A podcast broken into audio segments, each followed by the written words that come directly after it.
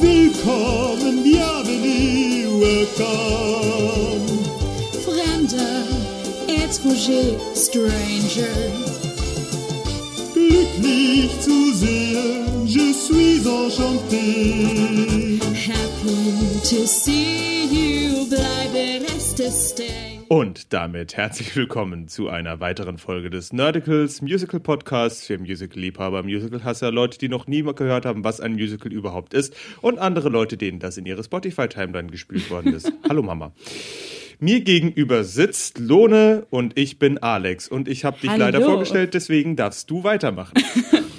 Das finde ich ein Deal. Willkommen zurück, ihr Lieben. Wir hatten euch ja eigentlich angekündigt, dass wir diese Woche Cinderella in der Version mit Whitney Houston und Brandy anschauen wollten. Leider ähm, ist das Release-Datum auf Disney Plus noch gar nicht gewesen. Darum, Beziehungsweise, deswegen haben wir überhaupt gedacht, dass es geht. Es ist schon veröffentlicht, aber nicht in Deutschland. genau, für Deutschland ist es nämlich noch nicht veröffentlicht. Äh, Wir hatten das aber schon aus England und Amerika und so weiter mitbekommen. Tja, äh, leider war dem halt nicht so. Darum haben wir uns für diese Woche was anderes überlegt, aber nicht traurig sein, Cinderella kommt dann demnächst.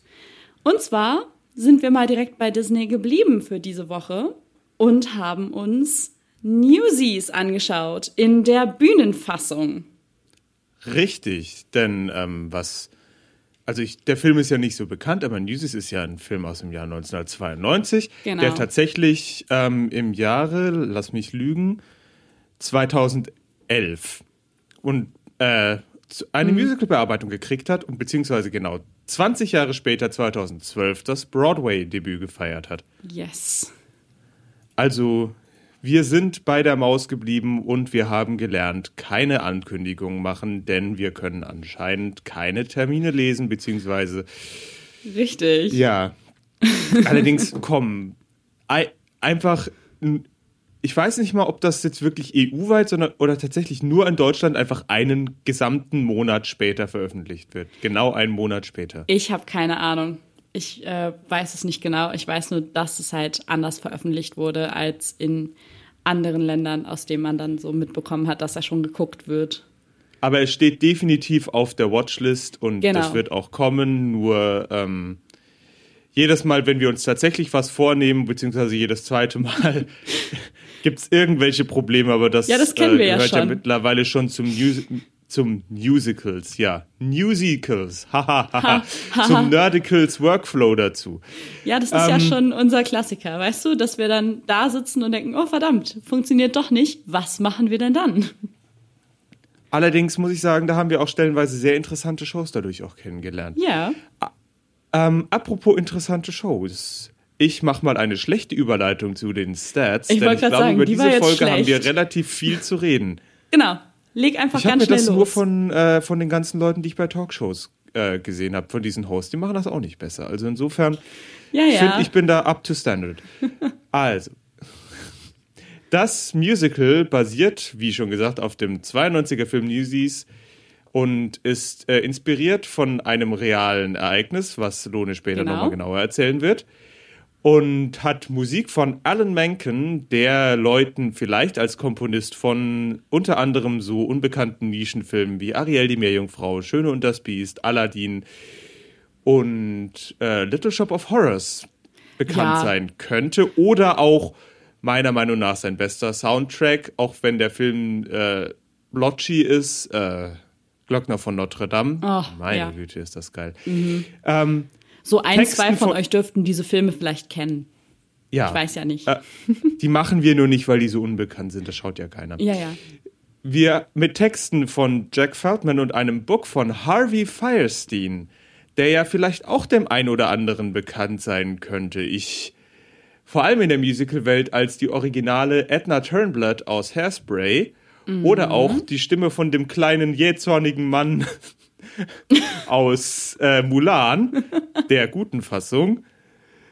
Oder oder auch als äh, schwuler Cousin in, in Mrs. Doubtfire. Yes.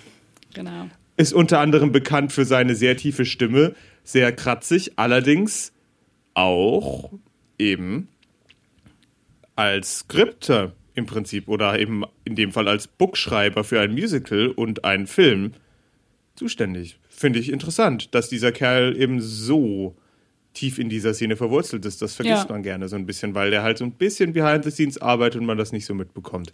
Ja, voll. Das sind immer so diese Namen, wo man weiß, oh, ir- irgendwo habe ich diesen Namen schon mal gehört. Und dann kommt man nicht drauf.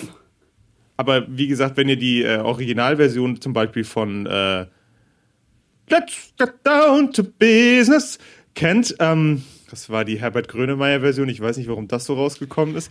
Äh, Gute Frage. seine Stimme wird darin gefeatured und sie ist so einprägsam, wenn man sie einmal gehört hat, wird man sie immer erkennen, ich sag's euch. Ähm, Ja. Genau. Wir haben, äh, äh, Entschuldigung, jetzt habe ich komplett den Faden in meinen Stats verloren. Da sind wir. Haha. Premiere September, September 2011 im Paper Mill Playhouse und 2012 wurde das Ganze dann für in etwa 1000 Aufführungen an den Broadway verfrachtet und danach ging es auf eine nationale Tour, also national in dem Sinne USA natürlich. Ja. Sonst wäre das ja hier auch bekannter.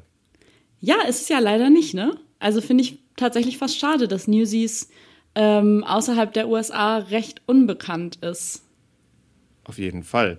Übrigens, ganz interessante Sache zu Ja. dem Thema, warum wir uns gegen den Film entschieden haben mit Baby Christian Bale und äh, uns jetzt für diese Fassung entschieden haben, ist tatsächlich einerseits wahrscheinlich für Lone, weil Jeremy Jordan die Hauptrolle spielt und zweitens Nur ein ganz kleiner Grund. Nur so und minimal. zweitens tatsächlich, weil der Film sehr durchwachsene Kritiken bekommen hat und das Musical deutlich, deutlich, deutlich bessere Kritiken. Und auch, äh, ja, also wir haben hier zum Beispiel, ähm, wenn man in Betracht auf die Tony-Season geht, könnte man zum Beispiel sagen, oder es wurde zum Beispiel gesagt, dass einfach die ganzen anderen Musicals in dem Jahr so schlecht waren, dass es automatisch wahrscheinlich gewinnen wird. Hat es tatsächlich nicht. nee. Aber es hat beste Choreografie und best äh, Original Score gewonnen.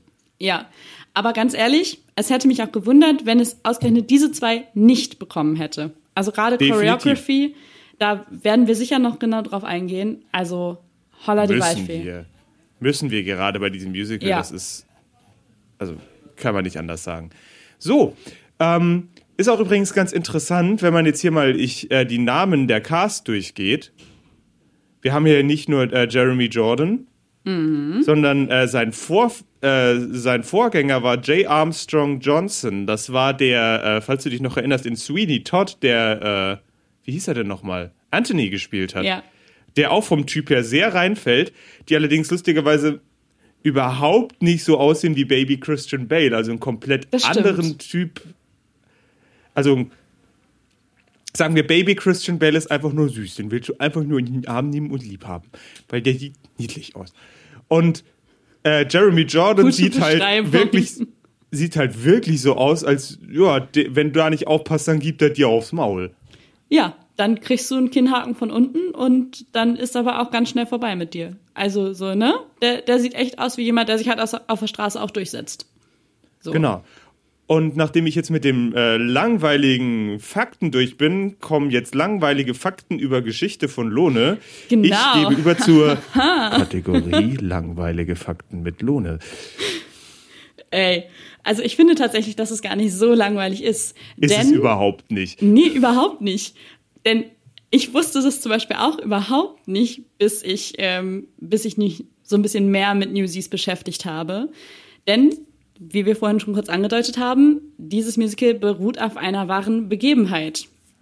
Das haben wir in diesem Podcast schon so oft gesagt, äh, weil es ja ganz oft so ist, dass irgendwie Musicals sich auf historische Ereignisse beziehen, sich auf historische Figuren beziehen und das Ganze dann aber halt ein bisschen anders darstellen.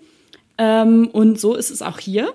Denn das Musical spielt ja 1899 und auch in der Realität gab es im Jahr 1899 den sogenannten Newsboy Strike. Denn Newsies, das sind ja die Newsboys, also das sind Jungs oft aus weniger guten Verhältnissen, die sich eben oder ohne Eltern, die sich eben versuchen, ein kleines Geld zu verdienen, indem sie die Zeitungen verkaufen.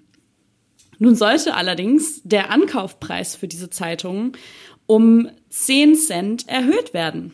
Für die Jungs damals war das ganz schön happig und äh, die haben entschieden, das wollen wir nicht. Da machen wir nicht mit und äh, haben angefangen zu streiken. Komplett ohne, dass da irgendwie eine Union oder sonst was dahinter gestanden hätte, haben sie angefangen, einen Streik zu organisieren. Ähm, Im Musical wird er ziemlich schnell runtergeschlagen, dieser, ähm, dieser Streik, und dauert nicht lange. Und dann suchen die sich andere Wege, um ihre Ziele durchzusetzen.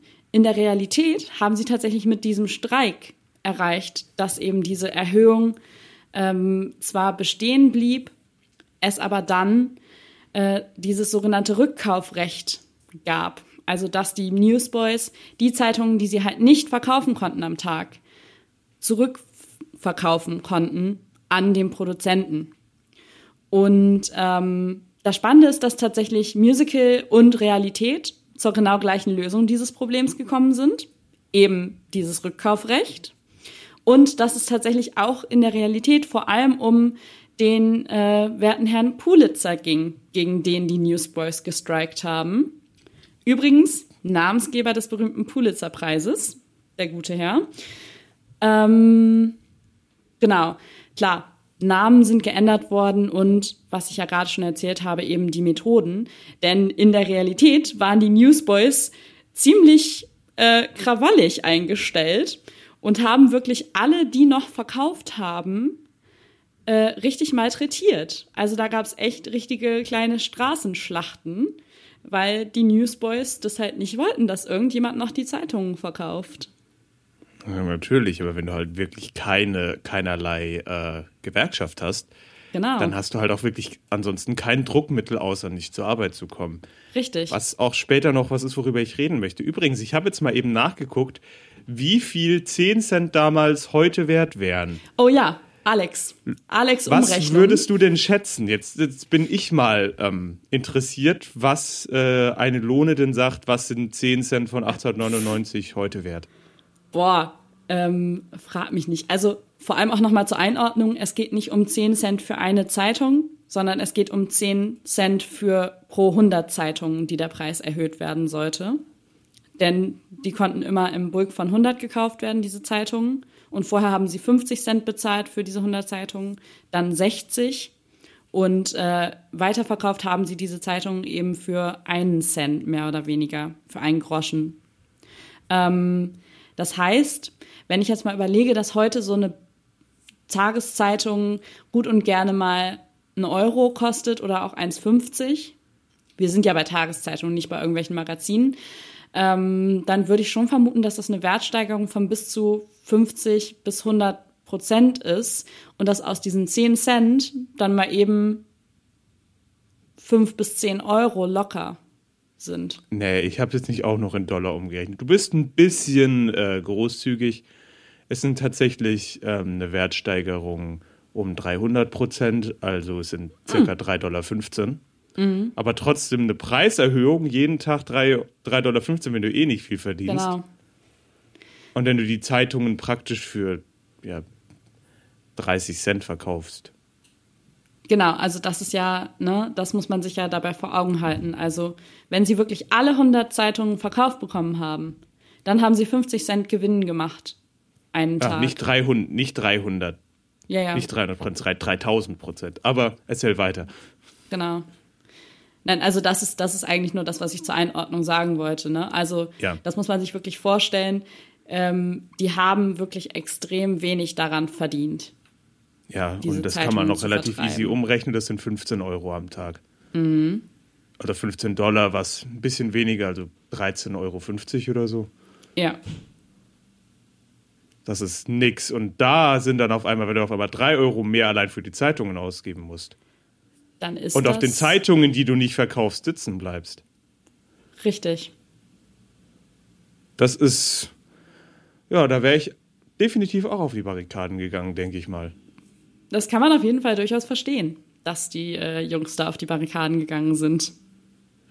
So, jetzt reden wir doch mal über die Show an sich. Ja, bitte. Ähm, Lass uns loslegen. Einer der ersten Gedanken, ich habe so viele Gedanken, ich muss die jetzt alle erstmal wieder sortieren. Ich auch. Ähm, einer der ersten Gedanken, den ich hatte, war, was muss denn der Cattle Call gewesen sein? So, erstens muss tanzen können wie Hölle. Zweitens, drei Stimmlagen. Tenor, hoher Tenor und sehr hoher Tenor. Ungefähr, ne? Also, was Tieferes als ein, äh, also ein Bariton haben wir nur bei den älteren Männern dabei, ne? Also, ja, nicht mal wirklich. Selbst äh, Pulitzer singt eigentlich relativ tenorisch. Was ich sehr interessant fand. Was aber Mhm. Ja. auch so ein bisschen wahrscheinlich reinspielt, weil es halt ur- ursprünglich als Disney-Film geplant worden ist. Und da werden sie Ja. wahrscheinlich aus Pulitzer keinen, keinen Judge Turpin-Charakter machen. Auch wenn ich tatsächlich finde, dass der Typ so vom, vom, vom Flair her, also von seiner Ausstrahlung her, wenn er die, diese Bassstimme hätte, definitiv einen Judge Turpin hätte spielen können. das stimmt. Also, ähm, ihr erinnert euch ja noch, über wen wir bei Judge Turpin sprechen. Da sind wir wieder ähm, bei Sweeney Todd.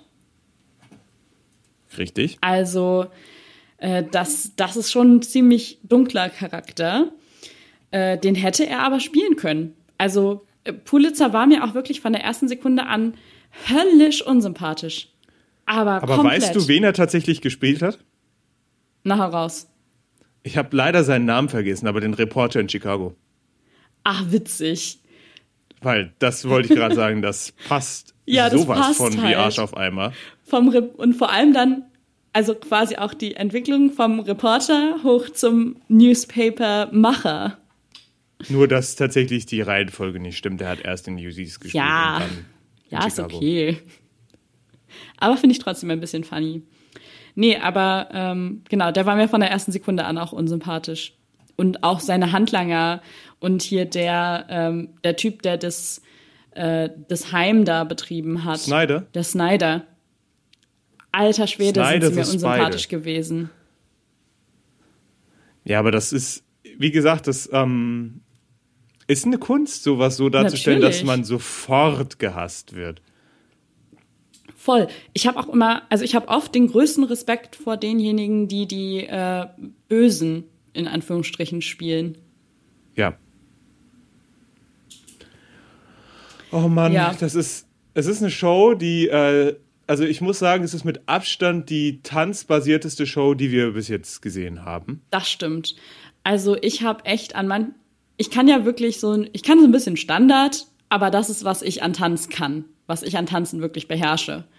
Und Also das ist du dir- definitiv eine andere Art tanzen. Also das ja, ist, dann guckst du dir echt die Jungs an und denkst so, alter Schwede, das ist wirklich krass. Also wenn die loslegen, das ist eine Mischung aus Tap, Modern, Ballett und irgendwie Bodenturnen. Ja, und, und Bodentouren. Und es ist einfach nur heftig. Also, wenn die loslegen, dann nachher bei Seize the Day. Aber Das ist Wahnsinn. Boah. Das ist absoluter Wahnsinn. Und Das deswegen sage ich ja auch, da musst du halt wirklich im Prinzip, um sowas auf dem Level bringen zu können, musst du einfach auch äh, das Budget eines Broadway-Theaters haben, denn ansonsten, du, dadurch, dass dieser Pool eben so eingeschränkt ist, die Leute müssen sehr jung sein. Das Mhm. heißt, sie haben nicht so viel Erfahrung. Sie müssen fantastische Tänzer sein, fantastische Sänger und Ja. aber alles auch, aber alle auch noch Stimmen haben, die klingen wie Jungs, die noch jünger sind, als sie auf der Bühne sind, weil im Prinzip soll, es ist ja so die äh, Altersrange, denn Yusis ist ja eher so bis, keine Ahnung, so 13 bis 17 so, wenn man Genau. mal guckt. Auch wie sie äh, dargestellt werden. ja, Und- genau. Also, Les müsste so um die acht vielleicht sein, der Kleine. Und Zehn. Acht, zehn tatsächlich. Das Okay. sagt er doch tatsächlich. Und dann Ach, sagt stimmt. der andere, Ja. und je, wenn dich jetzt jemand fragt, bist du sieben. Ja, genau, dann sagt Jack ja, nee, nee, du bist nicht zehn, du bist sieben. Ähm, Genau, und die anderen müssten alle so zwischen 13 bis 17 sein, von dem, was so erzählt Jack wird. ist ja definitiv einer der Älteren und der ist Genau. ab- äh, in der In-Universe ist er 17. genau. Aber das ist, es ist einfach, es ist einfach ziemlich heftig. Ähm, natürlich gibt es solche Leute. Das ist ja nicht haben. ungewöhnlich, aber man muss halt eben erstmal, keine Ahnung, das ist ja auch, da Disney und die große Maus ja einfach sehr viel Geld haben. Wie groß sind dann, wenn alle Newsboys auf einmal da sind, wie viel würdest du schätzen? 25? Ja. Sowas? Müssten. Also so 20 bestimmt. Und dann kommen ja noch mal, ich würde fast sagen, 20 als Ensemble-Tänzer. Und dann die Hauptrollen. Genau, und dann noch mal die großen Hauptrollen, also Jack, Les und so, die ja eher weniger tanzen. Die ja, Ja, mittanzen, aber halt nicht die krassesten Momente mittanzen. Ist dann immer so, wenn sie dann ganz, ganz, ganz, ganz unauffällig während den harten Sachen so ein bisschen in den Hintergrund gehen. Ja, genau. Wenn dann Das ist ja auch ganz einmal, interessant. auf einmal Jack doch an der Seite steht, dann weißt du, okay, jetzt kommt schon wieder, jetzt kommt eine Tanznummer. Es ist auch ganz interessant. Ähm, es war so süß im Prinzip. Äh, bei der Applausordnung, wo ich auch noch später was zu sagen möchte. Ähm, wie dann Jeremy Jordan irgendwie einen der Moves machen wollte und einfach hinfällt. Ja. Hast du es gesehen? Hast du es bis dahin geguckt? Ja. Ja, so, ja, ist okay, gut, dass nicht mitgetanzt hast. Ansonsten Genau. wäre es, glaube ich, nach der ersten Vorstellung einfach nicht mehr zu gebrauchen gewesen. Er hätte sich wahrscheinlich innerhalb der ersten Woche irgendwas gebrochen und hätte dann nicht mehr auftreten können. Was allerdings Sind ganz interessant ehrlich? war, was allerdings ganz interessant war, war ja ähm, 1899. Mhm. Wie viel, äh, ja, wie viel New York Akzent kriegen wir rein? Es war so verwirrend so für mich die ersten 20 Minuten, mich darauf einzustellen, dass diese ganzen Leute so reden wie äh, äh, Standard Batman Bösewichte aus den 60ern. Ja, das stimmt Hey, schon. what you guys doing here? Und Ja, Und ich war halt auch wirklich so bei manchen Leuten und leider auch bei Jeremy Jordan hat es mich stellenweise, wo ich gesagt habe, ja, es ist schon in Character, aber es klingt halt echt stark so, als hättest du dich nach der Adam West Batman Serie orientiert. Was manchmal ein bisschen ablenken war für mich, weil ich eben andauernd dran denken musste, dass äh, jetzt, wenn ich die Augen zumachen würde, auch mit so einem, mit diesen Augenmasken gestreiften Pullover noch so eine, noch so ein Barett obendrauf und so ein Sack Geld auf dem Rücken sich aus der Bank stiehlt, oh Gott. weil es sich einfach ganz genau so anhört. Gut, also ich habe äh, die, diese Serie halt nie geguckt.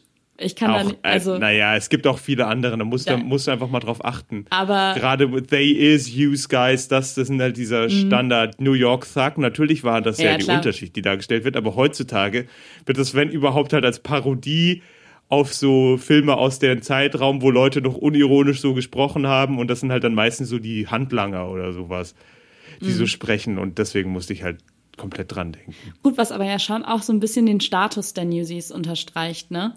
Ähm, Dass sie halt einfach allesamt nicht gerade aus High Society Kreisen kommen. Also, und du merkst ja auch tatsächlich, dass wenn du dann zu einem Pulitzer kommst oder auch zu einer Catherine, über die wir auch noch mehr sprechen müssen, ähm, dann ist der Akzent ja auch schon wieder ein leicht anderer. Also dann ist immer noch dieses New Yorker Ding so ein bisschen da, aber nicht so krass wie jetzt bei, bei Jack oder bei Crutchy. So, also, ne? Das, da merkt man schon die Unterschiede dann auch. Na, natürlich, es ist, es ist definitiv da. Es ist halt nur auf jeden Fall sehr cartoony. Die gesamte Show ist, äh, hat einen sehr, ich will gar nicht sagen, ähm, doch, ich will es sagen. Ja. Gerade ähm, diese, diese erste Kampfszene hat einen Comic-Effekt, sogar mit diesen äh, Blechbläser-Akzenten bei jedem Schlag, wo es nur noch gefehlt hätte, wenn irgendwie so auf dem Bildschirm Kapau, Splat oder sowas ja, das stimmt auf, ähm, aufgepoppt wäre. Es ist halt auch wirklich genauso, es ist halt auch genauso choreografiert und das ist definitiv Absicht. Es hat halt nur bei mir überhaupt nicht geholfen, diese Assoziation loszuwerden. ich, ich, es war mir bewusst, dass das Absicht war, weil es war halt sehr tongue in cheek. Ich fand es nur so, wow, es ist wirklich von Disney. Man merkt das zu 130.000 Prozent. Außer, lustigerweise, bei der Themenwahl. Ja, ja. Das, also Denn- das finde ich auch. Wer das nicht weiß, dieses Musical geht ja im Prinzip um äh, die Bedeutung von Gewerkschaften, wie man äh, der Ausbeutung von Arbeitern entgegengeht und so weiter und so weiter. Und Walt Disney, falls das jemand noch nicht wusste, und damit möchte ich jetzt auch niemandem irgendwie seine, ähm, seine Lieblingsfilme schlecht reden oder sowas. Man muss ja definitiv die ähm, Geschäftspraktiken Disney trennen von was der künstlerische Output ist. Auf jeden Fall. Aber Disney war einer, der ganz berühmterweise alle Leute gefeuert hat, die versucht haben, eine Gewerkschaft zu bilden. Genau, also das Thema ist alles andere als Disney. So. Auf jeden Fall, vor allem Komplett. Disney ist ja so der Kapitalist, also Walt Disney, ich meine, das war alles nach seiner Zeit, aber gerade noch 1992, das war ja noch die Katzenberg, Katzenberg-Ära, der später DreamWorks gegründet hat, denn Katzenberg is a petty asshole. Repeat after me, Katzenberg is a petty asshole. Ähm, weil er nicht äh, der Lei Geschäftsleiter von Disney geworden ist, hat er eine Konkur ist er gegangen und hat eine Konkurrenzfirma gegründet. Ja, genau. Ähm, auf jeden Fall war das definitiv in einer Ära, wo auch das Mantra war, wir haben keinerlei Obligationen, äh, Kunst zu machen oder eine wichtige Aussage zu treffen. Unsere Obligation ist es, Geld zu machen. Und wenn wir Glück haben, passiert das andere nebenbei. Und mehr Reagan und 80er geht eigentlich fast gar nicht. ist echt so. Aber dass in dem Klima im Prinzip ein Film wie Newsies entsteht, gerade in einem dieser riesigen Industriekraken, vergleichbar mit Amazon oder Facebook heutzutage. Oder, oder im Prinzip Disney heutzutage immer noch, wenn man sieht, dass hier also- jedes, jedes Filmstudio, was nicht irgendwie reich genug ist, wird einfach gekauft. Ja, natürlich. Disney, also Disney ist der Kapitalist schlechthin in der Filmwelt. Die sind so petty, dass sie erstmal ihr eigenes Streaming-Portal eröffnen mussten. Weil, Ja. nee, nee, nee, wir lassen unseren nicht mehr auf Netflix laufen. Oder Blue Sky Animation kaufen und es dann schließen. Das ist Also, Das ist richtig heftig. Also, die Geschäftspraktiken sind halt, da kann man, da kann man, glaube ich, Ja. viel drüber diskutieren. Ähm, und es, es muss definitiv hier auch angesprochen werden, Genau. eben weil es ja als absolut unerlässlich wichtig gesehen wird. Also, das ist definitiv, es wird gesagt, hey, ohne Gewerkschaften, ohne Unions sind die Arbeiter im Arsch und werden ausgebeutet. genau, also das. es ist im Prinzip, man kriegt fast schon das Gefühl, so dass man aus, das wahrscheinlich, wenn man live da ist, noch viel eher geht und denkt, und jetzt gründe ich meine eigene Gewerkschaft. genau, oder jetzt Tod den Arbeitern, friss die Reichen. So, es ist viel äh, linkser geht's eigentlich was gar nicht an Broadway, Das ist schon. auch wenn es natürlich sehr kindlich Ja. verkauft wird, aber jetzt mal die einzige andere Show, die mir da einfällt, ist Hadestown, die auch so politisch so Ja. offen in die Richtung geht. Ja, es ist schon, also es ist auf jeden Fall sehr, sehr deutlich, was einfach die Grundaussage ist. Also da, Ja. da kann man einfach, das kann man nicht leugnen. Ganz klare Grundhaltung, die da vermittelt wird. Und, äh, und finde ich aber auch sehr gut vermittelt wird. So. Also, weil was du ja gerade sagst, ne? Man hat echt so ein bisschen das Gefühl, so, ja, Mann, jetzt trete ich in die Gewerkschaft ein oder wenn es für meinen Bereich noch keine gibt, jetzt gründe ich eine. So. Genau, es ist, es ist genau das Gefühl, was man bekommt. Und äh, ich muss auch allgemein sagen, diese Show hat bei mir sehr, sehr viele Gefühle ausgelöst. Die Okay. aber stellenweise gar nichts jetzt mit dem Inhalt der Show zu tun hatten, sondern tatsächlich mit einer, ich sag's mal, für eine, äh, für die Immersion vielleicht fragwürdige Shot-Auswahl. Denn es wird tatsächlich in dieser Mhm. ähm, Aufnahme relativ häufig die Kamera ins Publikum geschwenkt. Ja, das fand ich auch ungewöhnlich tatsächlich. Und ich Also es hat auch sich eher angefühlt, als wäre es ein Konzert. Ja, Aber es hat mich trotzdem sehr berührt und zwar vor allem ähm, ne- bei Seize the Day.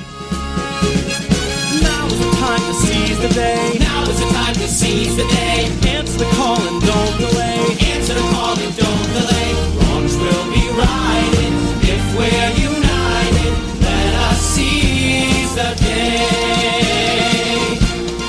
die Energie in dem Raum und die Applausordnung, denn jeder, der mal auf der Bühne gestanden hat und diesen Moment hatte, wenn man dann seine Curtain Calls hat und der Saal tobt und du bist da und du freust dich und du machst deine kleinen In-Character-Sachen, die du halt für die Applausordnung geübt hast. Es, es war so, also es hat mich so mitgenommen, weil, weil ich wieder gemerkt habe, so ich, ich sollte dastehen. Vielleicht nicht am Broadway, aber ich sollte auf der Bühne stehen. Sowas sollte gerade passieren und sowas passiert Man will selber jetzt wieder seit auf der Bühne fast stehen. einem Jahr nicht mehr. Es ist jetzt ähm, heute am Tag der Aufnahme ist tatsächlich schon März Genau. und ähm, also nicht mal mehr zwei Wochen und das Ganze läuft seit einem Jahr. Ja. Das ist irgendwie echt so, man, man hat wirklich, gerade dadurch, dass eben so viel ins Publikum gefilmt wurde, hatte man echt wieder diesen Moment, dass man gesagt hat, boah, ich will auch endlich wieder. Das stimmt schon. Auf jeden Und Fall. einfach die Bin einfach bei die, die Augen dieser Leute, die dort saßen und einfach absolut begeistert waren. Ja. Und einfach, egal ob man da im Publikum sitzen will oder, oder auf der Bühne sein will, das wäre mir egal gewesen. Eins von beiden, aber da sollten wir sein. Und das, also da, da musste ich auch echt lange dann gestern Abend noch mal ein bisschen drauf rumkauen. Auch wie da gerade mit Künstlern momentan eingegangen wird, gerade nach dem Musical, wenn man da so dieses Ding hat. Und jetzt gründe ich eine Gewerkschaft, nieder mit den Ausbeutern. ähm, Ja. es ist. Es macht einen, wie gesagt, es ist für Disney eine sehr mutige Entscheidung, Auf aber jeden da leider Fall. Gottes die Massen träge sind, ähm, aber sowas zu veröffentlichen, weil du wirklich danach eigentlich, wenn du danach dein Gehirn nicht komplett abstellst und nachdenkst so, und das gleiche machen wir jetzt mal mit Disney, hm, hm, Mhm. das sehr interessant sein könnte. Ja, es ist schon, also wie wir es ja gerade schon hatten, es ist einfach spannend, dass ausgerechnet das von Disney äh, inszeniert wurde und, äh, die, und diese Filmvorlage von Disney kommt. Das ist schon spannend. Ähm, ich fand tatsächlich aber auch das Bühnenbild total toll gemacht wieder. Also es war auch so ein wieder super versatiles Bühnenbild, also so ein total multifunktionales Bühnenbild, was irgendwie sich richtig gut den jeweiligen Szenen angepasst hat, ohne zu aufwendig zu sein. Ja, im Prinzip hat es ja als Grundästhetik die Ästhetik eines jeden Schülertheaters, nämlich Baugerüst, aber eben mit äh, der unmissverständlichen Feuerleiterästhetik des New Yorks des späten 19. Jahrhunderts. Genau. Und dann noch ein paar Büro- und Theatersets, die halt dann bei Gelegenheit noch reingeschoben wurden. Und das i- und was tatsächlich auch noch schön war, auch wieder die äh, Nutzung von Leinwand und Projektion Richtig. eben, um die Titelseiten oder die Schlagzeilen tatsächlich darzustellen. Genau. Das fand ich auch gut. Da muss ich auch sagen, ich fand diese Szene irgendwie cool, wo Catherine ihren Artikel geschrieben hat über die Newsboys und dann, und dann wirklich ja da gesessen hat und so richtig in, äh, in, in ihrer Welt war und so, okay, so und so. Nein, verdammt, das funktioniert nicht. Kann ich das so und so schreiben? Write what you know, so they say. All I know is I don't know what to write or the right way to write it. This is big, lady, don't screw it up. This is not some little vaudeville I'm reviewing. Poor little kids versus rich, greedy sourpusses. Huh? It's a cinch! It could practically write itself, and let's pray it does. Cause as I may have mentioned, I have no clue what I'm doing. Am I Soll das etwa eine äh, gelungene Überleitung zu Catherine Plummer oder mit einem anderen Nachnamen, der vielleicht später erwähnt werden soll? Uh, Spoiler, Spoiler, Spoiler. Das, das könnte man so verstehen, zum Beispiel, ja. Das könnte man aber auch verstehen als, äh, ich habe mich da drin sehr selber wiedergefunden. ich, Erzähl doch mal. nein, also ich mag, äh, ich fand Catherines Charakter total klasse, weil sie irgendwie für mich genau das war, warum ich gesagt habe, ich möchte Journalistin werden. Dieses Idealistische, dieses, ich will die Welt besser machen, ich will der Welt die wichtigen Sachen vermitteln, so, ne? Auf jeden Fall. Das, und das fand ich so, da habe ich genau gesehen, ja, das, genau deswegen genau deswegen studierst du das, was du machst. Es ist auch ganz interessant, wie, ähm, ja, ich sage mal so, es ist ja auch wieder eins der Musicals, die relativ äh, ungeschönt auch die Haltung zu Frauen in derartigen Berufen widerspiegelt. Ja. Und das ist, wie gesagt, auch wieder ein Schritt, der ähm, auch ganz interessant, äh, ja, mit dem interessant umgegangen wird, meiner Meinung nach. Denn es wird jetzt nicht direkt gesagt und dann zeigt, dann zeigt sie, was sie wert ist und ab dann ist alles normal, sondern sie muss ja tatsächlich bis ganz zum Schluss kämpfen. Ja, genau. Also da wird wirklich deutlich, also heutzutage ist es zum Glück, das kann ich aus meinen eigenen Erfahrungen sagen, auf jeden Fall besser. Deutlich besser. Aber da sieht man, also das zeigt wirklich sehr ungeschönt, wie schwierig Frauen es in so männerdominierten Berufen haben und hatten. Also, Also, ähm, um das mal kurz zu umreißen. Catherine ist ja tatsächlich am Anfang eine Journalistin bei einer großen Tageszeitung in New York und wird aber im Prinzip ist ihre Aufgabe über Revues und Blumenausstellungen und andere halt traditionell weiblich konnotierte Themen zu schreiben, weil damit kennt sie sich ja aus. Genau. Und sie will im Prinzip da, dadurch dadurch ausbrechen, indem sie einen Artikel oder eine Reportage über den Streik der Nachrichten der Zeitungsverkäuferjungen schreibt. Genau. Und selbst die Zeitungsjungen nehmen sie am Anfang nicht ernst. Das fand ich auch so, also das fand ich auch so witzig, ähm, dass sie halt selbst von den Jungs, die ja zumindest von der sozialen Klasse her, wie die ja damals noch deutlich erkennbarer war, als es vielleicht heute ist, ähm, einfach ganz klar unter ihr standen, dass selbst die ihr nicht zugetraut haben, was zu bewirken für sie. Das, das fand ich tatsächlich spannend. So, weil da, da sieht man echt, das ist Peak Male Gaze. Also das ist komplett diese Male männliche. Gaze ist was anderes, Lohn, Entschuldigung. Also ich will jetzt nicht mansplainen, aber Male es Gaze ist, ist... doch, es ist komplett ist, diese männliche Sicht drauf. Ja, aber Male Gaze ist eine Kameratechnik, die darum geht, wenn, wie man Frauen betrachtet, wenn den weiblichen Körper betrachtet. Also du meinst den männlichen Standpunkt. Ich möchte hier nur keine Fachbegriffe falsch Male um Gaze mich wird, werfen. wird in der feministischen Welt nicht nur als Male Gaze wird nicht nur als Terminus für, für Film benutzt, sondern wird auch anders verwendet. Also der Terminus ist durchaus passend. Das ist aber sehr schwammig. Das muss Er ich ist nicht, er ist nicht, das ist nicht Weil der ich- 100% perfekteste Term, aber es geht, es ist wirklich dieser komplett männliche Blick da drauf. Hm. Dieser super männliche Blick drauf, du als Frau kannst uns doch nicht helfen. Ich kenne es halt tatsächlich nur einen Begriff aus der Film- und Litera Literaturtheorie, der halt wirklich gerade darum geht, wie Frauen eben von Männern Ja. angegafft, also Gays werden. Gerade eben auch tatsächlich in, Be äh, in Bezug auf den nackten weiblichen Körper oder eben den erotischen weiblichen Körper. Man, ich muss nicht mal irgendwelche Ja. besonderen Beispiele geben.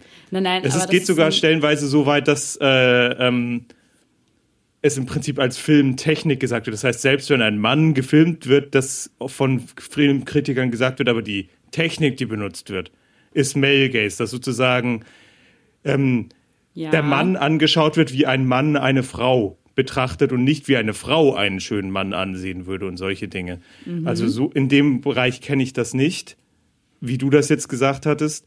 Und ich und wahrscheinlich vielleicht hätte ich äh, dann nicht so drauf gedacht, wenn wir jetzt nicht gerade so im äh, im Musical gewesen wären. Deswegen dachte ich in dem Moment, du sprichst um diese Filmtechnik. Nein, nein, nee, nee. Es, es geht mir nicht um die Filmtechnik. Es geht mir tatsächlich um diese männliche Sicht auf die Dinge.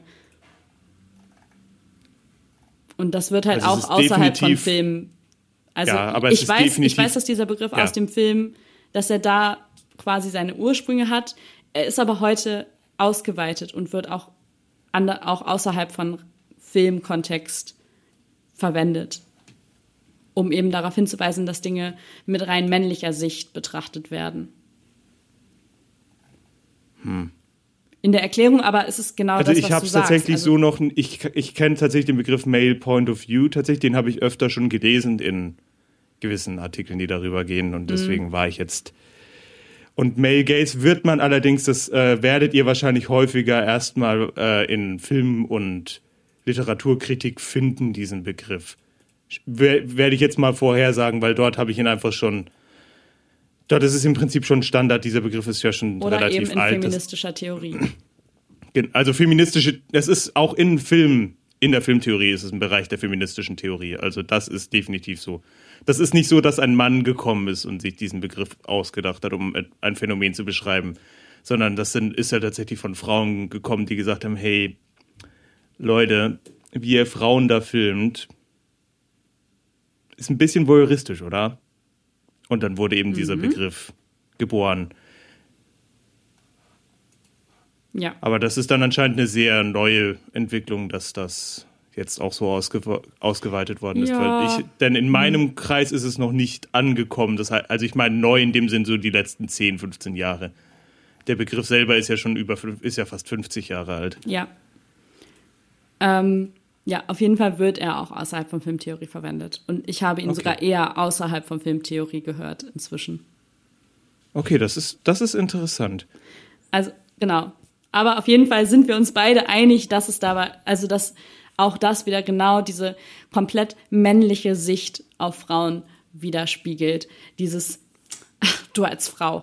Das ist, also, du kannst Allerdings, über mir stehen, aber trotzdem weiß ich es besser als Mann. Was ich interessant finde, ist, dass es ja nicht ähm, so dargestellt wird, als wäre. Also, es gibt ja zwei Arten, das, dar das darzustellen. Ja. Das ist ja im Prinzip, das wird nicht so dargestellt, als wäre das so, sondern das ist eben die Ansicht der Jungs, Ja, ja, die ja, ja, ja, dargestellt klar. wird. Also es wird nicht so Ab- dargestellt, als ist es Fakt, sondern es ist die Sicht der Jungs, dass es eben so ist.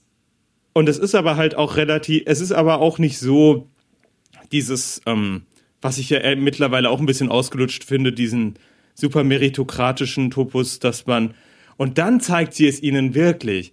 Und, äh, und dann sehen sie die Fehler ein und dann sagen sie, oh, wir waren so dumm, wir sind jetzt geänderte Leute, sondern es ist einfach relativ schnell, sie, sie zeigt ihnen nicht mal, was sie kann, sondern sie sagt einfach so, sag mal, seid ihr eigentlich bescheuert?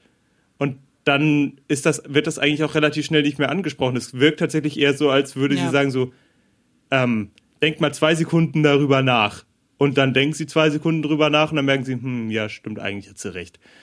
Ja, also der so. Grund, warum das nicht mehr angesprochen wird, ist nicht, weil der Artikel funktioniert, sondern weil sie einfach direkt selber sagt so, und warum soll ich das nicht können? Obwohl sie sich tatsächlich durchaus dessen bewusst ist, dass sie Genau. da definitiv gegen den Strom schwimmt und da einen großen Kampf zu kämpfen hat und definitiv ja dann auch ein sehr integraler Charakter in der ganzen Geschichte wird. Im Prinzip ja eigentlich Second Lead. Ja, also komplett. Also sie wird ein wirklich, sie wird ein wirklich wichtiger Charakter und ich finde, ich finde ihre Darstellung auch wirklich klasse. Also, weil sie wird auch nicht so als dieses kleine fragile Blümchen dargestellt, sondern es wird von Anfang an deutlich, mit der Frau willst du nicht scherzen. So. Nee. Das wird von Anfang an deutlich, dass mit ihr nicht zu scherzen ist, sondern dass sie ernst zu nehmen ist. Und ähm, das finde ich, also, das mag ich tatsächlich. Das, das ist wirklich immer nur dieses, die Männer unterschätzen sie, aber auch, aber das Publikum weiß eigentlich von Anfang an, die Frau, die dürft ihr nicht unterschätzen. Weil das merkt auf man von Anfang an. Und Und, und, Ja. und sie tanzt besser als der Male Lead. Das fand ich witzig. ja, Definitiv besser, weil es tatsächlich ähm, ihr, ihre Rolle hat im Prinzip in der Rollenausschreibung Kick-Ass Tap-Dancing Skills. Und ja. vielleicht noch so ein High-Kick so über den Kopf. Ich meine, wer weiß. Ne? Könnte passieren in dem Film. Passt mal auf. Wird, wird eventuell ganz subtil erwähnt, dass sie tanzen kann. nur ganz vielleicht so, ne? Also es ist, wird, wird vielleicht mal angerissen. so in so einer Mini-Szene. Ich weiß ja nicht. Nein, Und also das bitte- ist wirklich fantastisch gelöst, finde ich. Ähm, ich muss aber sagen, dass sie, also wir hatten ja vorhin schon das Thema angesprochen, Catherine Plummer. Ähm, ich hatte von Anfang an irgendwas, dachte ich so ein bisschen, irgendwas ist da noch faul. Irgendwas stimmt Ja, nicht mit dem natürlich. Nachnamen, den sie genannt hat. Das von Anfang an. Das hat, sie ja, das hat sie auch direkt gesagt, das ist ihr professioneller Name. Genau. Und Jack hat aber halt nicht weiter nachgefragt. Das ist übrigens, ähm, das ist eine schön, ein schönes Beispiel für, äh, kennst du die äh, Theorie von Chekhovs Pistole? Äh, jetzt nicht off the top of my head, nein. Das ist einfach die äh, Aussage, also beziehungsweise die, ich sag's mal, die ästhetische Richtlinie, dass wenn du etwas am Anfang deiner, deines Stückes etablierst, dass es später einen Grund haben muss. Das heißt, Chekhov hat gesagt, wenn du am, in deinem ersten Kapitel beschreibst, dass derjenige eine Pistole hat, dann muss die bis zum Ende des Romans auch einmal abgefeuert werden. So nach dem Motto. Und sie sagt, ja. ah, und, und es wird ja wirklich auch so, so zwei, drei Zeilen Dialog drauf verwendet, dass sie äh, ihren Namen auch so ein bisschen zögerlich, so Catherine äh, P- Plummer, und er stottert, er macht sich noch lustig über sie, so, ah, ah, ah, das wirkt ja nicht so, als würdest du diesen Namen öfter sagen. Und dann sagt sie, ja, das ist halt mein, ähm, mein Alias, mein Schreiber-Alias, unter dem ich veröffentliche. Und und es spielt eine Rolle. Es ist nicht nur so, aha, und ihr echter Name ist nicht Plummer, sondern Miller, sondern ihr wirklicher Name ist Catherine Pulitzer. Düdüm. Ja, damit hättet ihr jetzt nicht gerechnet, jetzt haben wir euch das ganze Musical versaut. Ha! Na, ähm, aber das fand ich schon, ähm, das fand ich gut. Fand ich einen Plot-Twist. Ein Stück weit. De definitiv. Also das hatte ich tatsächlich auch nicht direkt erwartet, dass sie im Prinzip die Tochter von Joseph Pulitzer ist. Genau. Und er versucht sie dann ja auch erst für seine Zwecke einzuspannen. Aber Catherine geht ja weiter ihren eigenen Weg. Und das finde ich nämlich auch zum Beispiel wieder, ähm, wieder eigentlich ganz schön, dass zwar klar wird, äh, da ist Daddy, der äh, eigentlich was will von ihr so, ne? Der eigentlich gewisse Ansprüche hat an sein Töchterlein. Äh, aber Töchterlein sagt halt, nö. Töchterlein sagt es nicht. Ich äh, stelle mich lieber auf die Seite der Newsboys. Und was ich auch sehr, sehr gut fand, ist, dass das Ganze nicht zu so einer blöden Liar-Reveal-Story wurde. Also natürlich Ja. war Jack am Anfang geschockt, aber sie sagt am Anfang so, sagt halt am Ende, wollte sagte, ja, und du fällst mir auch in den Rücken. So, hä, was falle ich dir denn in den Rücken? Du hast halt nicht nachgefragt, wie mein eigentlicher Name ist. Und ich gehe damit halt jetzt auch nicht hausieren, weil ich nicht stolz darauf bin. Aber ich habe nichts gemacht, um dir zu schaden. Das kriegt mein Vater auch ganz ohne meine Hilfe hin. Du weißt, wie mächtig der ist. Der braucht Ja. mich nicht, um zu spionieren. Und das fand ich halt cool, dass sie halt, dass halt dieser, dieser Bullshit, oh, dieses Missverständnis, oh nein, ah, ich, ich, ich mag solch, ich mag diese, dieses Klischee einfach nicht. Es, es nervt mich halt einfach oft. Weil es halt einfach in der Regel oft so offensichtlich ist, dass man das mit zwei Sätzen lösen könnte. Wie hier eben gezeigt. Sie sagt zwei Sätze und dann hat sich das gegessen. Er ist natürlich geschockt, also der Schock sitzt. Aber sie, Ja. Es, sie warten nicht bis ganz zum Ende, wo sie dann nochmal den ultimativen Akt des Vertrauens macht, damit er ihr wieder vertraut, sondern sie sagt einfach so, glaubst du wirklich, ich hätte das nötig? Und na, natürlich nicht. Nee. Sie hat es halt nicht nötig. So. Sondern sie kriegt es. Also, und sein Vater und ihr Vater hätte es halt auch nicht nötig. So, also Nee. sie hat halt recht. Abgesehen davon, dass sie ja bei einer fremden Zeitung arbeitet und nicht bei Genau. äh, The World, sondern bei The Sun. Richtig. Wichtig zu sagen, nicht die britische Sun. Denn Oh, die ja, britische sehr, Sun, sehr wichtig. davon wollen wir hier gar nicht erst anfangen. Richtig. Die Es britische Sun ist kein Journalismus. Nein, And I'm gonna genauso- die on that hill. Da, da brauchst du nicht sterben, Lohne, denn der Hügel ist schon voll mit toten Leuten, glaub Ja. mir. Ja. Absolut voll. Also die Sun kannst du wirklich ohne schlechtes Gewissen mit der Bild in einen Topf werfen. Da, da, da tust du der Bild fast Unrecht. Ja, das stimmt. Also. Und das zu sagen ist schon. Da können wir irgendwann mal ander, anderweitig drüber Genau. reden. Aber Das ist ein ganz es anderes Thema. Die New York Sun ist, äh, hat mit der britischen Sun nichts, zu Nichts tun. gemein. Genau. Vor allem nicht 1899. Da wäre so Nein. eine Art Gossenjournalismus. Das hätte die Leute einfach nicht interessiert. Das war damals einfach noch nicht so.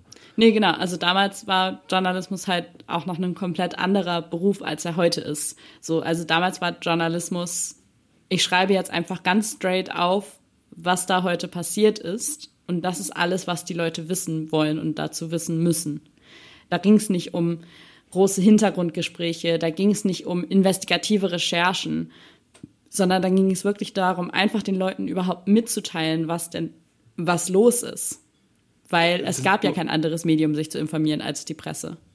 Richtig, und man, man muss ja sich vorstellen, all das, was wir heute haben, die Tagesschau, Newsticker, Twitter-Feeds und sowas.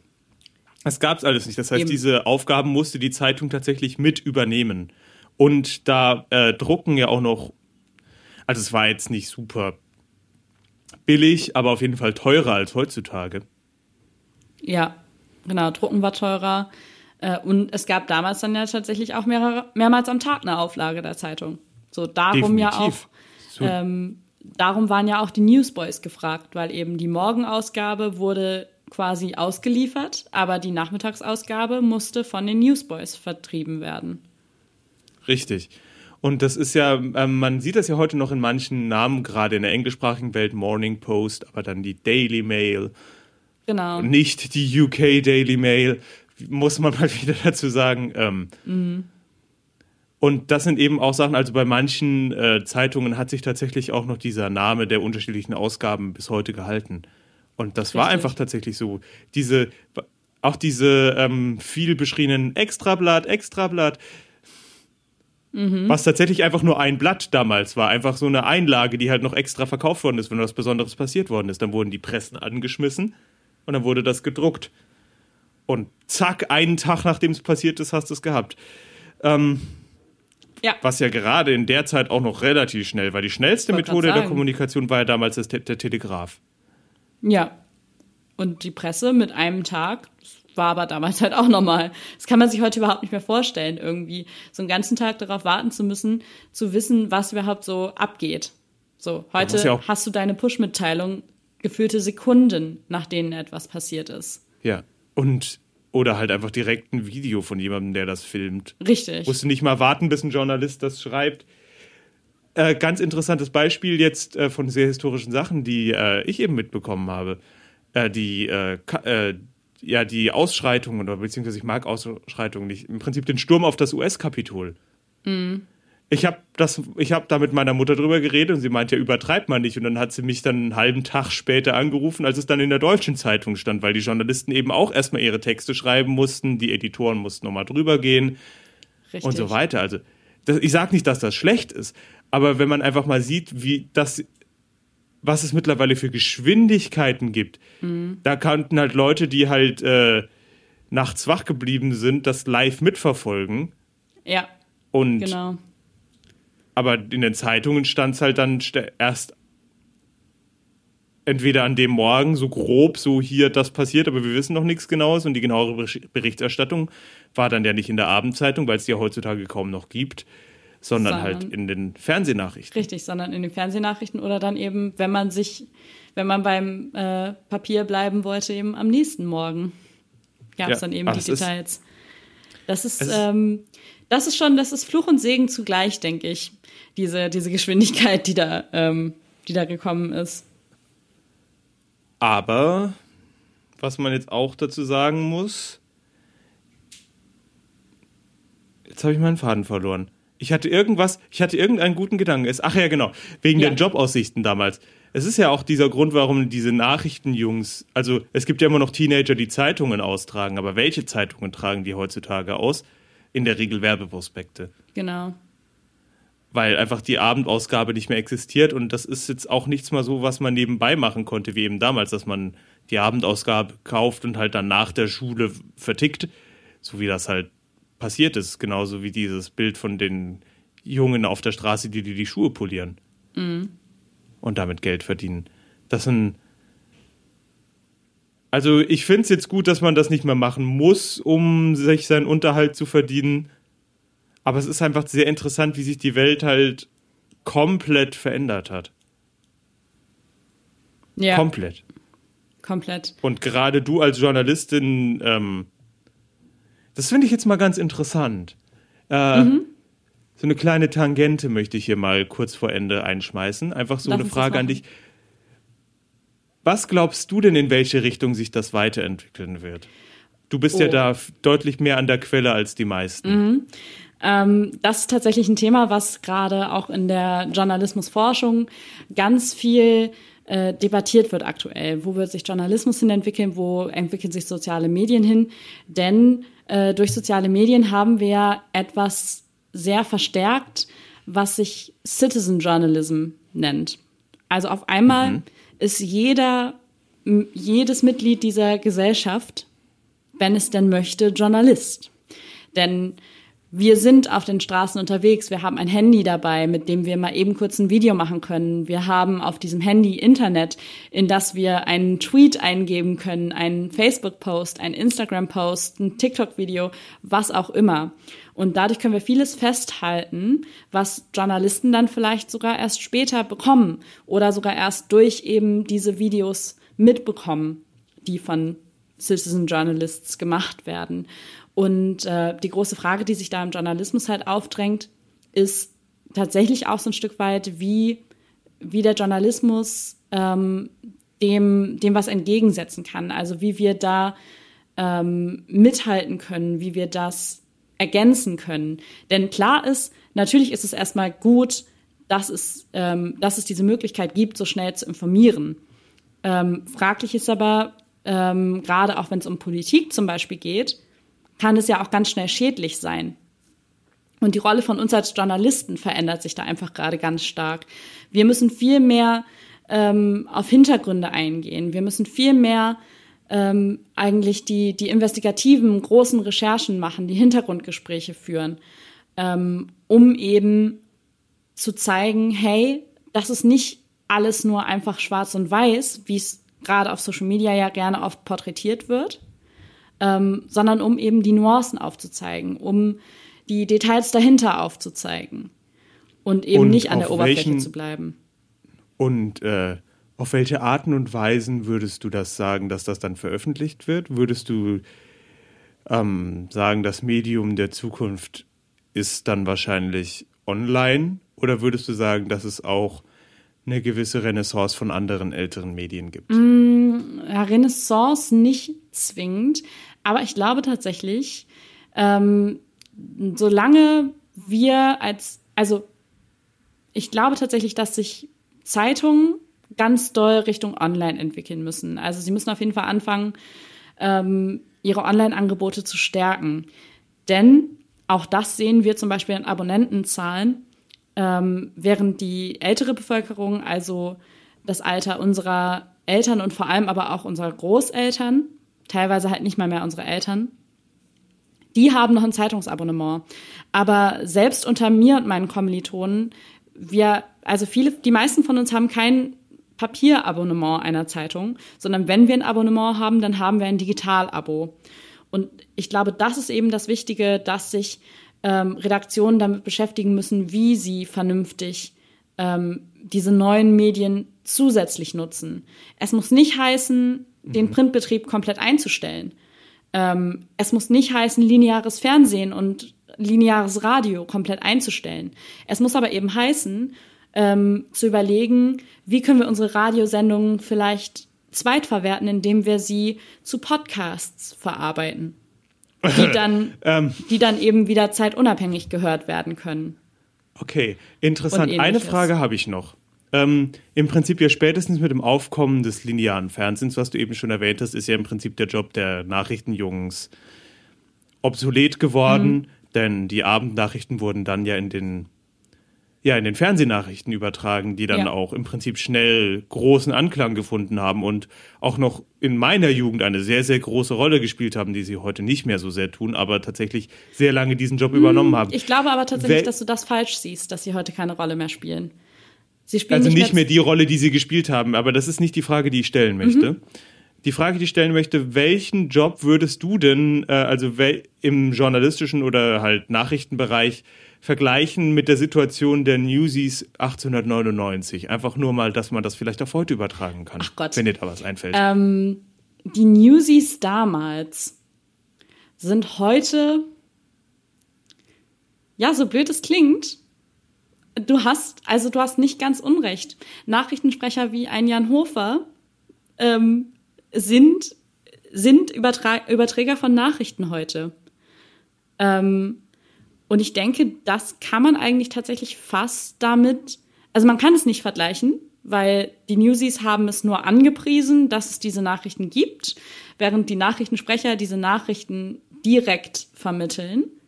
Ähm, aber ich glaube, das ist schon noch das, was sich am ehesten vergleichen lässte, ließe. Ähm, aber ich glaube, so ein richtiges Pendant gibt's da eben nicht mehr zu. Das fand ich jetzt nur noch mal ganz interessant, ob dir dazu was einfällt. Es ist heute, äh, diese Folge heute ist ja jetzt ganz zufälligerweise eigentlich einfach aus der Not geboren, aber eine Folge, die ja sehr in deine Expertise fällt, was ich jetzt auch mal sehr interessant fand, Ja, weil ich da jetzt auch sehr viel gelernt habe in dieser Folge eben dadurch, was du mir jetzt alles erzählt hast, eben auch diese andere Begriff, Begrifflichkeiten des Begriffs Male Gaze, den ich halt tatsächlich nur aus der feministischen Filmtheorie kannte, wo ich nicht wusste, dass der bereits das Crossover zur Allgemeintheorie gemacht hat, eben wie momentan die Situation innerhalb des Journalismus ist und wohin sich das eventuell entwickeln könnte. Eben gerade, weil das ja auch zu einer Zeit Ja, des Umbruchs stattfindet, auch dieses Musical und wir auch gerade momentan im Prinzip in einem, in einem Zeitraum des permanenten, vor allem rapiden Umbruchs, eben wie auch so äh, boomermäßig ich da klingen mag, aber den wir halt vorher noch nicht in diesem rapiden Maße in allen Aspekten des Lebens. Ja, voll. gesehen aber haben. Und, und da sieht man wirklich irgendwie auch, du hast, du hast durchaus recht. Also die Newsies damals, das war damals auch ein revolutionärer Beruf, ähm, dass es eben diese Newsies gab. Ne? Ähm, weil vorher brauchtest du die nicht. Es gab ja nun mal keine Zeitschriften. Dann, das wurde halt mündlich weitergegeben. Irgendwie. Richtig, und ich meine, die Leute mussten ja auch erstmal genug belesen sein, dass sie das, Richtig. dass eine Zeitung Sinn macht. Eben und Analphabetismus war ein großes Thema. Also das ist heute immer noch ein Thema, aber halt längst nicht so groß wie damals. Und wir haben halt jetzt äh, heute eine ganz andere Gesellschaft, aber dieser, die Art, wie wir Informationen im Prinzip beschaffen. Ich meine, die Zeitung, die Tageszeitung ist ja eine Erfindung des 19. Jahrhunderts und richtig Genau. Fahrt aufgenommen hat es meiner Meinung nach auch, also nicht meiner Meinung, sondern meines Wissens nach auch erst für wirklich in der zweiten Hälfte des 19. Jahrhunderts. Eben, wo halt dann auch tatsächlich durch die Industrialisierung maschinelle Druckerpressen, das, man musste das ja dann nicht mehr per Hand machen. Genau. Da hat äh, die Industrialisierung total viel geholfen. Und, und eben auch dadurch wurde er auch ganz groß, vielleicht nicht so sehr in Prozenten wie damals mit der Erfindung der Druckerpresse an sich, aber eben auch, wenn man mal bedenkt, durch die Einführung der Schulpflicht im 19. Jahrhundert, eben auch durch die maschinelle Verbreitung von Flugschriften und Zeitungen, Ja, und wurde nochmal die Alphabetisierung der Bevölkerung auf ein Maß gehoben, was unfassbar ist. Und dadurch wurde ja Informationsvermittlung komplett Genau. auf eine andere Ebene gehoben. Und das erleben wir ja momentan, gerade wie du es beschrieben hast, zurzeit auch. Dass sich die Art, wie wir Informationen bekommen und wie sich die Information verbreiten lässt und wie einfach sie zugänglich sind, Genau. komplett verändern und im Prinzip ja ein Stück weit demokratisiert werden. Zum Thema Gewerkschaft. ja. Ich finde, über dieses Musical, also das war ja jetzt auch eine Folge wieder, die sehr, sehr meta geworden ist an vielen Es Stellen. liegt aber auch daran, dass im Musical tatsächlich das meiste getanzt wird und da sind wir leider keine Experten ja, drin. aber ich, also da hätte man noch so viel drüber reden können. Ich finde zum Beispiel auch, wir sind noch gar nicht so richtig auf Crutchy eingegangen, der ja bei, bei dem ersten Versuch, da den Aufstand zu erzeugen, ähm, gefangen genommen wird und in eins dieser Heime gesteckt wird. Ähm, wo, wo diese schrecklichen Situationen in den Heimen damals aufgezeigt werden. Ähm, Oder allgemein, ähm, der Streik funktioniert, indem sie die ganzen anderen Kinderarbeiter aus den Fabriken Genau. und von den Straßen holen. Einfach das Thema Kinderarbeit an sich, das wird im Musical auch nur angerissen im Prinzip. Ja. Aber es ist. Und lustigerweise schon äh, 1899 diese ganze Kommunismus-Kapitalismus-Sache. Teddy Roosevelt, der Kommunist. Genau. Ah ja, The Red Scare. Es ist, man könnte so viel reden. Es werden so viele wirklich gewichtige Themen angesprochen. Ich glaube, dass wir uns auf den Jour- Journalismus beschränkt haben, ist jetzt, glaube ich, unsere Expert Expertise am zuträglichsten. Das würde ich, würde ich tatsächlich auch so behaupten. Aber auf jeden Fall, ähm, ich glaube, lass uns noch mal so, ein- so ein bisschen zu einem Resümee über das Stück aber noch mal kommen. Dass wir wenigstens noch Wollte mal ich einmal zurückkommen aufs Stück. Willst Also du ist auf- loslegen? Ja, also ähm, mein Resümee ist auf jeden Fall, es ist, man, es ist im Prinzip äh, genau das, was man sich von einem Disney, äh, ja, etwas, was mit Disney zu tun hat, erwartet, wenn man jetzt mal von dem Kapitalismus absieht.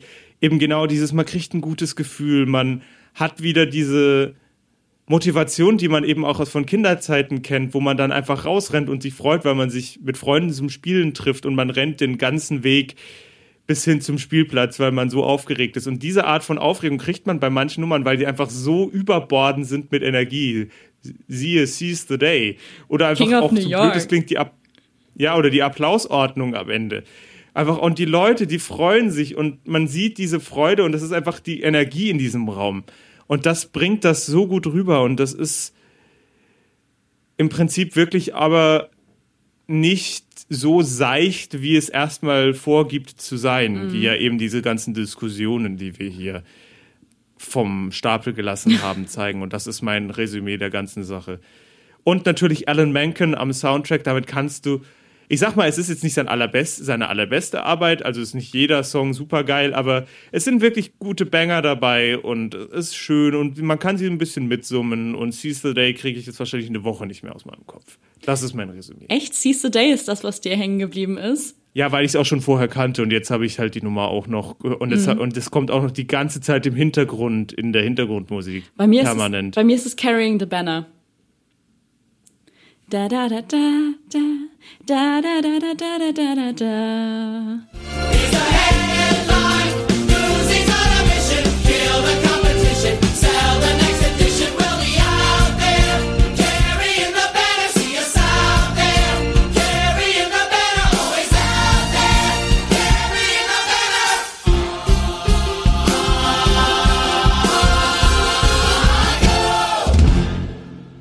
Is on a Mission, dieser, der Satz ist bei mir immer drin geblieben. Ah, ja. Okay, dein Resümee. Ja, ähm, ich kann mich eigentlich vielen von dem, was du gerade schon gesagt hast, anschließen. So, wir haben ja schon gesagt, es ist irgendwie musikalisch, ist es ist so ein typisches Disney-Musical, wo man erstmal echt einfach gute Laune bekommt, weil da wirklich gute Lieder dabei sind irgendwie und so. Ähm, aber dahinter steckt eben doch viel mehr, als man vielleicht auch Disney zugetraut hätte, ähm, weil es einfach doch viel, viel Tiefe hat. Alleine, ja- also auch zum Beispiel der nicht, äh, der von uns ja gar nicht so groß angesprochene Wunsch von Jack nach Santa Fe zu gehen. Auch das, äh, da könnte man ganz, ganz viel drüber debattieren, was da dahinter steckt, warum es Santa Fe sein muss. Beziehungsweise allgemein dieser Drang für junge Leute in den Westen der Genau, USA der, zu gehen. Dieses dieser Ma- West Coast, ne, dieser Drang an die West Manifest Coast zu gehen. Destiny und sowas. Und ich finde, da steckt ganz, ganz viel drin eigentlich in diesem Musical, was am Anfang wirklich ja erstmal sehr oberflächlich anmutet. Wie gesagt, die, Kapila die Kapitalismuskritik, die, Ka die Kritik am Blick auf Frauen ähm, und, und, und. Also da, da weiß man gar nicht richtig, wo man anfangen und wo man aufhören soll, weil da wirklich total viel drin steckt. Und ich finde, es steckt aber auch total viel Liebe drin. Man sieht, dass dieses Bühnenbild komplett durchdacht ist. Man sieht, dass alle Kostüme wirklich bis ins Kleinste überlegt sind. Also alleine, wenn ich zum Beispiel überlege, Jack, wo dann eine Hose weiter hochgekrempelt ist als die andere, während irgendwie Les und, äh, und Davy noch total geputzt und gestriegelt aussehen. Ähm, total klasse gemacht, einfach dieses Musical. Und ich muss wirklich sagen, von mir eine absolute Empfehlung, dieses Musical zu schauen. Ja, ich würde sagen, das war das Wort zum Sonntag. Wir verabschieden uns damit. Ja, das Wort zum Sonntag kommt immer am Samstag. Das ist ja Wort zum Sonntag. Ja, ja, ja, ja, natürlich. Ähm, ja, wir hoffen, wir sehen uns nächste Woche wieder. Dann hoffentlich mit Cinderella, falls wir Genau. das schaffen, das rechtzeitig aufzunehmen. Es kommt vor der Veröffentlichung raus, aber sehr, sehr knapp. Wir drücken mal die Daumen, dass das alles funktioniert. Genau, also in zwei oder Leben vier wieder- Wochen gibt's Cinderella. Genau.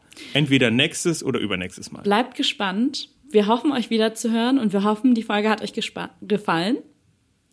Bis dahin. Ciao. Ciao. You.